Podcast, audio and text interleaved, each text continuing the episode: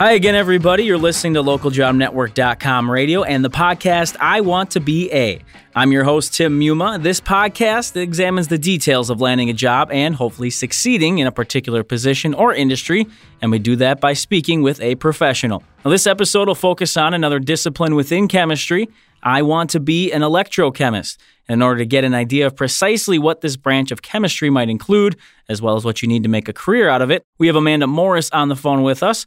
Amanda is an assistant professor at Virginia Tech, and of course, she also has experience in this specific area. Amanda, thanks for coming on the show today. It's my pleasure. Well, before we get into the specifics of the uh, the industry and this discipline specifically, I'd like to give our listeners an idea of where our guests are coming from. So, if you have a moment, just fill us in a little bit on your uh, career thus far. So I am an assistant professor now at Virginia Tech, and I've been here uh, for three years. And as it happens with a chemistry discipline, you kind of jump around a bunch. So I've lived in many different places. I now live in Blacksburg, Virginia, which is a nice mountain town in Southwest Virginia. Um, but previously, I lived in Princeton, New Jersey, Baltimore, Maryland, and also State College, Pennsylvania. In addition to originally being from the Philadelphia suburbs. So that's where I got to where I am today. Okay, great. And uh, as you mentioned, it seems like in this profession in this industry, there is uh, quite a bit of bouncing around, whether it be educational wise or even within the the professional career. Uh, is that something that you've come across as well? Absolutely. With the training that's involved uh, to get to the level of an assistant professor, um, you often have to go to many different educational institutions. And so um, I started out at uh, Penn State, which is in State College, Pennsylvania, as an undergraduate chemistry major. Uh, after I attained my BS from there, I moved on to get my uh, doctorate in chemistry uh, from Johns Hopkins University. And then after that, while most people can go into industry from that point, to become an assistant professor, you have to conduct a postdoctoral appointment. Okay. And so this postdoctoral appointment I conducted at Princeton University in New Jersey, and from there I applied for faculty positions and attained uh, my job at Virginia Tech. Great. Well, yeah, it is always interesting to hear about what people's career paths and, and where they where that's taken them. So I appreciate you filling us in a little bit there. And when we jump into the idea of electrochemistry, it's an interesting term, an interesting phrase. How would you describe that for those listening that don't have the background in chemistry or science, even? Well, if we think about how we power everything that we use, um, our refrigerators, our televisions, our laptops, our cell phones, all of that requires the flow of current. Um, and current is actually the flow of electrons. And so, what I study is really how the flow of electrons is used to power different things, to run different reactions. And so, it's really the study of electron flow, is what electrochemists do. Okay. And clearly, I think people can understand the connection to everyday life and how we use everything. But do you view it as sort of this greater purpose, or do you strictly think of it as research and the, the technical side? I mean, how do you view it in the grand scheme of things? Well, everything that I work on, even though um, as a uh, researcher at an academic institution, you're often doing fundamental kind of forefront of technology research everything that we do has a larger and greater purpose. Mm-hmm. And so uh, I do really view it in kind of this broad scheme of things kind of picture. So, for example, one of the things that we're really interested in in my lab is how do electrons flow through solar panels and okay. how do we make that process more efficient and so even though i study it at a very fundamental level understanding how electrons throw, flow through certain materials that are used in solar cells i'm always thinking about that bigger picture where is this going to go and how is this going to impact people beyond just uh, the walls of Virginia Tech? Okay. Getting back to sort of the idea of where this all came from for yourself, did you always feel like you had an interest in chemistry or um, the electron side of things? Did something really pique your interest in some way? How did it come about for you? You know, I did not necessarily want to be a chemist from a very, very early age, but I did enter into college thinking that I wanted to do something in the sciences. Mm-hmm. And really, what solidified my interest in chemistry was an, a direct connection to the real world. And that's what really um, interested me that I could see what I was doing on a fundamental level could have an impact beyond my life. And so that came out of a class called Inorganic Chemistry, where I had to do a project on whatever topic of science related to inorganic chemistry I wanted. And so being in the middle of Pennsylvania, which is kind of straight in coal country, one of the things that I had noticed is a a highway that was being built at that time to reach State College, um, and they were basically chopping off the top of mountains and exposing hmm. certain coal um, veins uh, to the elements. And when you do that and it interacts with rainwater, you actually create something called acid mine drainage, which is when coal and water mix together, you actually acidify the water. Um, and so uh, this is a huge issue in heavy coal states.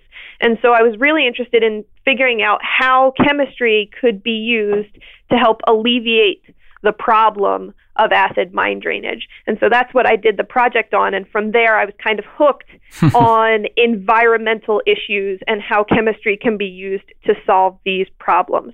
That's really cool. Yeah, our listeners always love hearing, you know, maybe that moment somebody had, and uh, clearly you're able to point back to that that application of it. So I think that's uh, that's always something our, our listeners are very interested in hearing about. In terms of applying what you do, you just mentioned a, a, an aspect of it right there, but currently within your career, how are you applying it, or what maybe areas have you really enjoyed or taken pride in um, applying the idea of electrochemistry with your work?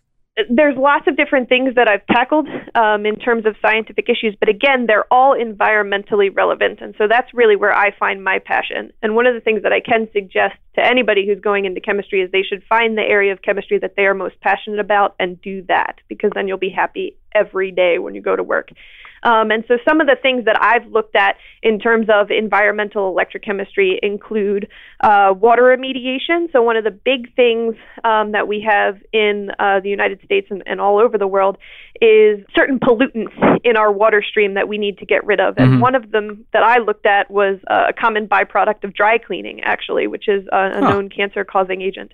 And so we were working on using electrons to um, basically break up these chemicals into things that aren't um, harmful to uh, humans so that we could actually drink our water again. So that was one of the things that we looked at. I thought that was really interesting. Yeah. I moved on from that um, and tried to look at um, also the reduction of carbon dioxide. So global warming is perhaps a uh, one of the largest challenges facing uh, kind of younger generations. And so we looked at methods to use electrons to convert carbon dioxide into things where it can store uh, the carbon and not be in our atmosphere. So this would be like conversion of carbon dioxide to maybe polymers, um, which are plastics, which are used in, in a lot of different materials, or maybe even turning carbon dioxide into a fuel source, so carbon dioxide to methane, and then we could burn that as a, as a fuel in addition to uh, looking at fossil fuels as a source of, of carbon-based fuel. And then, of course, I already mentioned the solar energy, um, which also right. uh, I've looked at um, in particular as well. And that's what's great about you know talking to anyone within these industries is just learning about the different ways you're able to help, and if those listening to the shows have that type of interest and um, sort of motivation like you do, I think that's uh, always fascinating to hear the ways you can actually help and make differences on the grander scale, as you talked about having that big picture in mind. Looking at the educational side, you quickly ran us through you know sort of your path, but when it comes to school choices or what our listeners would be looking at in terms of degrees, years in school. Can you wrap it up in some sort of neat bow to help them understand what they would be in store for? Yes, absolutely. So you would start out with a bachelor's degree. Um, and to be an electrochemist, pretty much you would probably either want to be in electrical engineering or in chemistry. Okay. That's uh, four years if you're if you fast track it. Although you know it's okay if you stay four to five years. That's absolutely okay. And um, from that, once you get that degree, a PhD is almost required. Okay. Um, and so uh, I would say uh, you're looking at then another four to five years of graduate school, which is on average how long it takes most graduate students to go. And then um, from that point, you could enter an industrial job. That's absolutely possible. But then, if you want to do uh, academic research, you can either do that in the form of a research assistantship, which you can do at that level, or if you would like to become a professor, then you are going to need a postdoctoral appointment, which can last two to three years.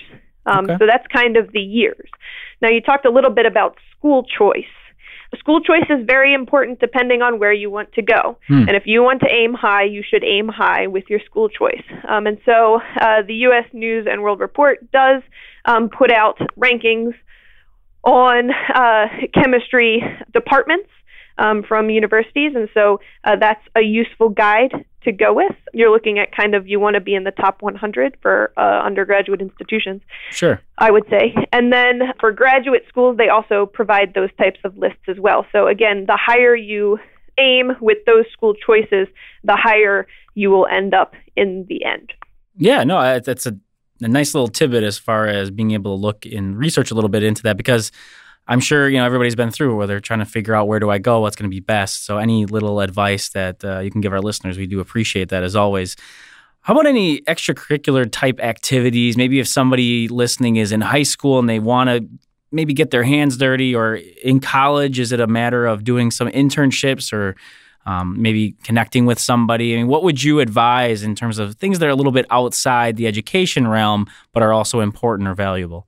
I would kind of put this in the educational round, but one of the first things I say to my students on day one when I have them in their sophomore level class is I ask them how many of them are involved in undergraduate research. Okay. Um, and so getting experience in a research lab and really getting your hands dirty, as you said, um, is very important and attractive to levels beyond. So if you're applying for graduate school and you have undergraduate research experience, that makes you more attractive to schools it also makes you more attractive to industrial positions as well.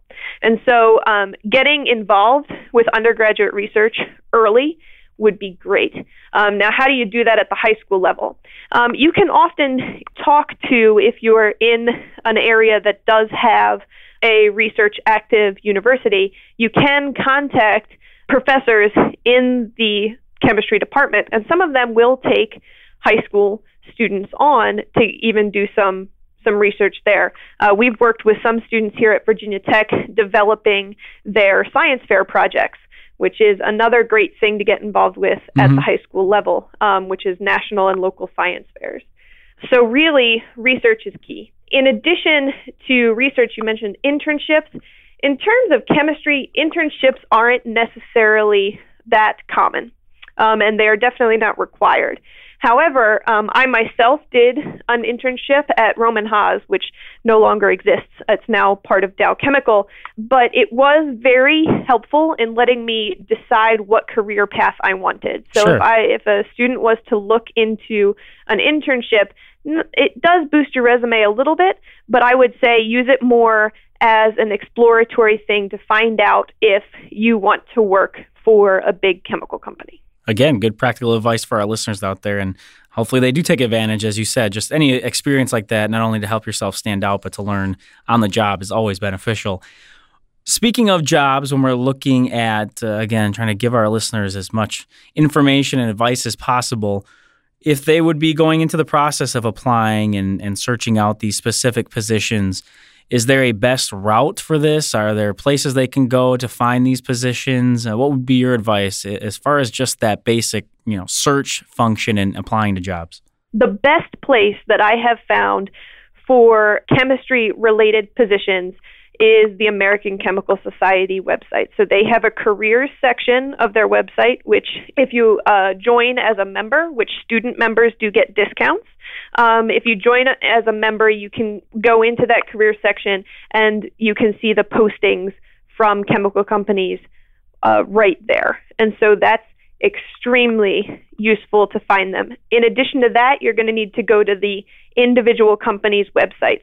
So companies, large chemical companies like Dow Chemical, DuPont, BASF, all have their own um, kind of databases of the jobs that are available, and so you would need to go to those. In addition to just searching for jobs, um, one of the other things that the American Chemical Society does, which is very useful, is they have job expos at their national meetings. So the national meetings happen twice a year, and these job expos um, actually have these chemical companies come and they'll interview people on site. And so that's extremely useful. You go on to the career site on ACS apply to interview with these people at the job expos, and you can then right there get um, interaction with uh, hiring. I got to tell you, Amanda, you are a great spokesperson for chemistry and, and chemists out there because you uh, you definitely have uh, a lot of information that you're sharing with our job seekers, and uh, that is, of course, the main reason we do these shows, and we are very appreciative of you being able to share that information with all of them out there. Um, so uh, again, take advantage for all those listening of the resources that Amanda is sharing with you today as well. Uh, how about in the job interview itself? And I understand it's going to be different if you're going in industry versus academia, and that each company might have their own um, little tricks or inside uh, uh activities that they might have you do. But what have you heard? What have you seen? What would be important to um, really for our job seekers to know what happens in that interview process for, again, a position within chemistry? Well, it is very different from um, academia to industry, I, but I've uh, interviewed in both areas, so I can hopefully give you some insight Great. into both kind of situations. So when you interview in industry, um, one of the things that you often do if you're at the PhD level is you give a presentation on what you've done as a uh, doctoral student. Um, so that's kind of how the interview will start. So you'll get up there and you'll tell them about you, what you do, and they will ask you questions. Um, and so one of the biggest things that you need to do when going into the interview is you need to be able to be confident about your chemistry background because they're going to ask you questions that are coming from kind of a slightly different perspective mm-hmm. than what you're used to. And it's best if you're able to answer those questions uh, well. So that's one of the things you should do is always be confident in the chemistry that you're going to present. The other thing is you need to do your homework. Um, you need to go onto the website, learn about what the company is doing and what they're hiring you to do, and how you and only you are the best person for that job. Um, so really uh, knowing everything you can and all the details about um, the specific sector of the industry you're going into really help to impress when you're on the job interview industry interviews after you do your job presentation. Uh, you kind of go to individual meetings where you talk to different people okay. um, who are involved in the individual job sector. And like I said, in that meeting, if you can know what their piece of the puzzle is and you can relate to that piece of puzzle, it shows that you have done your homework, and that's very impressive. So that's kind of uh, an industry job in a nutshell a bunch of individual meetings uh, where you talk to people, and then also a presentation. Uh, faculty interviews are much more expansive. Uh, so, faculty interviews are a two day process. Mm. Um, so, the uh, university will uh, fly you out to the to the school, and when you get there, the first day you will have lots and lots of meetings with all the faculty that are in the department. So you wow. kind of uh, run through all of these small thirty minute segment meetings with the uh, people who already work there. Sure. And again, in those meetings, it's important for you to do your homework because they're going to talk to you about their science. And if you can relate to their science and kind of give insight, they'll find that very impressive. So, doing your homework before an interview is really important. That first day, you still give that same seminar that you give at uh, industry level. So, you talk about your doctoral work um, and they ask you questions and things like that. And then you get to, um, they do take you out to dinner, which is very nice. Um, and then the next day, you start it all over again. So you have more individual meetings. Um, and so, again, these tend to last 30 to 45 minutes um, with more faculty members. And then in the second day is really where your test is as a faculty member. You have to give a research talk, which is not on what you've done as a post a postdoc or a graduate student, but on what you plan to do. Okay. And so for that, you really have to have clear ideas of what you want to do in the lab. Meaning, day one, what am I going to go in? What am I going to mix together? What am I going to study? And then you also have to have an idea of how much support you need to actually do that work. And support in terms of how many graduate students are you going to be working with and need to conduct the research? And also, where are you going to get funding in terms of what federal agencies or private funding uh, streams you can uh, look at to help fund your fundamental research? So, very different. The industry interviews are typically just a day, and you only have the one presentation. Faculty interviews, two days, two presentations. But uh, the key for both of them is do your homework.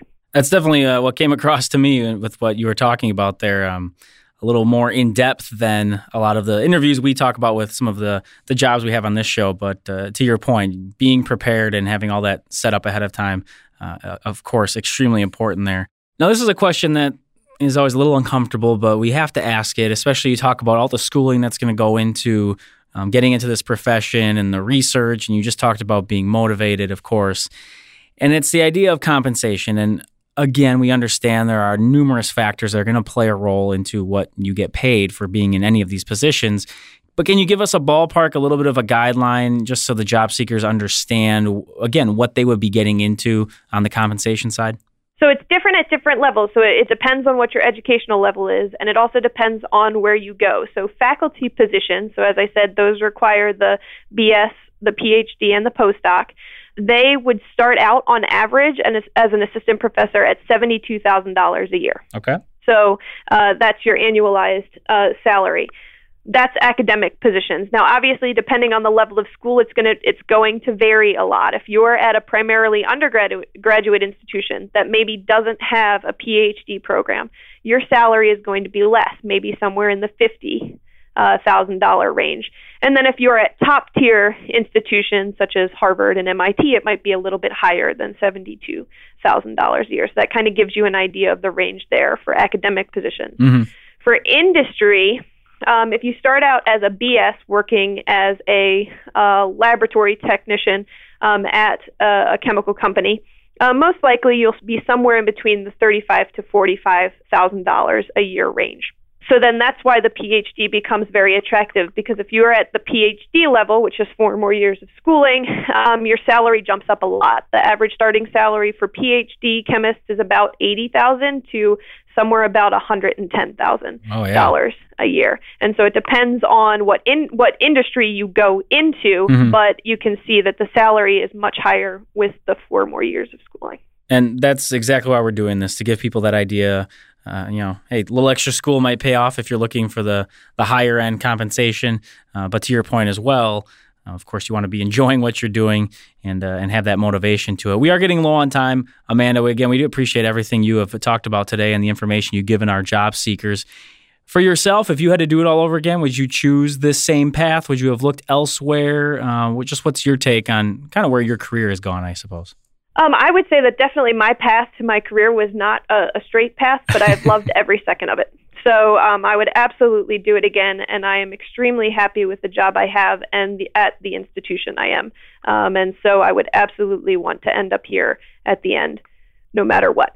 That is wonderful to hear, uh, especially for all our listeners out there who might have an interest in this area. Finally, we always like to give our listeners a, a nice takeaway from the conversation. Let our expert, in this case, uh, of course, you, uh, talk about one final piece of advice or anything you think they should know if they're looking to head into this industry? What would you give to them to finish things out? I think that the big thing that I would say is don't think of chemistry as just uh, mixing things in beakers, but look beyond and see the big picture. Chemistry impacts our lives daily, no matter if it is the phone you were talking on, the the carpet beneath your feet, the paint on the walls. All of that involves chemistry. So find out what you're passionate about in the world, and chemistry can be used to make that even better. That is a perfect punctuation to this conversation today, and as well as a good place to wrap things up here on I Want to Be a Electrochemist, as we've been speaking with Amanda Morris, assistant professor at Virginia Tech University. And uh, if you've been listening, you've been given a ton of very useful information, both on the practical side and also when you're talking about applying to these positions. Amanda, thanks once again for giving us your insight. It was a terrific job today by you. Thank you very much for having me. And of course, if you, the listeners, have any comments or questions regarding any of our podcasts here on LJN Radio, just shoot us an email to ljnradio at localjobnetwork.com. Once again, I'm Tim Muma. We'll talk to you later.